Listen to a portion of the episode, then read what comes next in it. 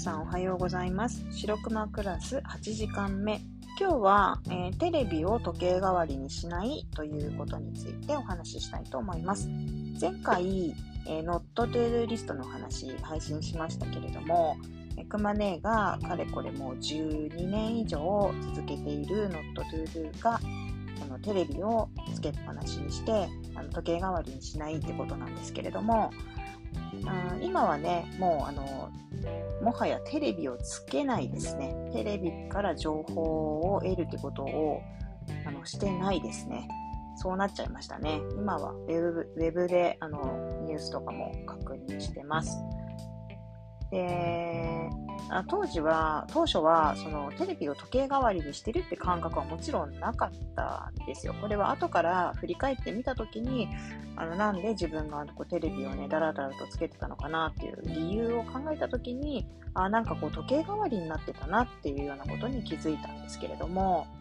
まあ、朝起きた瞬間、まあ、テレビバチってこう寝ぼけた状態でつけて、まあ、その音を聞きながらのこう脳を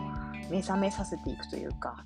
で、まあ、大体同じね、チャンネル見ると思うんですけど、まあ、この報道番組の、この音楽が流れると大体何時っていうような形で、その時計を見なくても、音で、あの、時間を把握できるので、すごくね、そういう意味便利だったなって思ったんですけれども、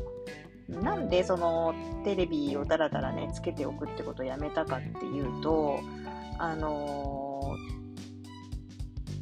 結構ね、その12年前ぐらいに、あの、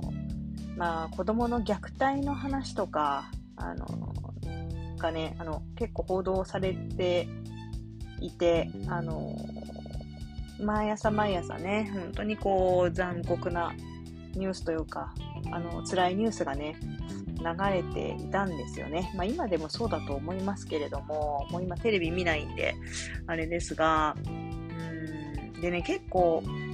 やっぱり目覚めた時の状態って、その後の仕事のパフォーマンスにもやっぱり影響するんですよね。辛い話ばかり聞いてると、やっぱり気持ちよく出勤できないし、まあ、お休みの日でも、なんかこう気持ちが休まらないなって。まあ、何より辛い。もう朝から殺人の話か、虐待の話か、まあ、ひどい交通事故の話か、まあ、あとは芸能界のゴシップか。うん。で、なんかこう、本当に楽しい話題とか、なんかこう、ワクワクするような、まあ、そんないい話が今世の中であるのねっていうようなこういい話は流れないというか、まあ、流れても耳に残らない程度の本当に情報量というかもう大抵ネガティブな報道ですよね。まあ、これは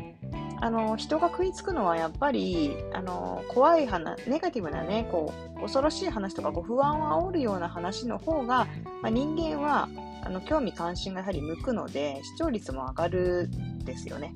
うん、なのでどうしてもそういう風になるし、うん、そこはね仕方ないことだろうなって今は思いますけどもあやっぱりね情報ってあの受動的に無意識にあのだらだらとねインプットするのは本当に恐ろしいことであのネガティブな情報でね、脳をいっぱい、脳内をいっぱいにしておくと、やはりこう、体の疲れも取れづらいし、あの、何よりもね、あの、頭が疲れますよね。うん。なので、気分が良くないっていうのもあります。なので、あの、朝から恐ろしいニュースをね、あの受動的にインプットしないっていう風に決めてからは、やっぱりその、朝の目覚めが違いますよね。うん、朝起きた瞬間、うわーっていうような映像だったりニュースが入ってこないっていうだけで、あの気持ちよく、あのいられるっていうのは本当に露骨に感じてます。で、テレビつけないでおくと、私、社会からこう切り離されるっていうか、あの、情報からね、切り離されてしまう。世の中の事情を知らない人間になって恥ずかしい大人になっちゃうんじゃないかなって本気で思ってたんですけど、まあ、実際あの、もちろんね、あの、芸能界の話とか全然詳しくなくなりましたよね。うん。だからといって困ってないし、あの、本当に必要な情報っていうのは、ウェブの配信とかで、こう、自分でタイトルを見て選択して、あの、あの、ニュース仕入れることができるし、うん。で、あの、なんでしょうね。まあ、自分が興味関心を示すものがよりこう、あの、アルゴリズムでこう、配信されてしまうというところもあるんですけど、ウェブでも。うん、ただまあ、いろんなね、あの、カテゴリーの情報をあの仕入れていくっていうことも、当然自分で選択できますから、うん。まあ、テレビでダラダラとあの情報をインプットするよりかは、割と、あの、なんていうかな、シンプルな、あの、なこう、情報収集があのできていると思ってます。ね、やっぱり心と体ってね、あの切り離すことはできませんから、まあ、心っていうのは要はま脳で考えているそのありようなので、脳みそを休ませるという意味で、えー、積極的に、あの、ネガティブな情報を、あの、控えていくっていうことは非常にあの健康のためにも有有効なことかなと思います。はい、というわけで、あの皆さんね、どうしてますかね？朝起きた瞬間テレビをつけているっていう方は、あの、試しにテレビを見ないっていう日を何日か作ってみると、あの、面白いかもしれないですね。うん、特に、あの、気がめいってね、なんかやる気が出ないとか、あの、悩みがあって、あの、日々うつうつとしているとか、まあそういった人は特に、まあ、テレビ見る元気もないっていう人も中にはね、いるかもしれないけど、あの、受動的な情報をインプットのはあの控えた方がいいと思います。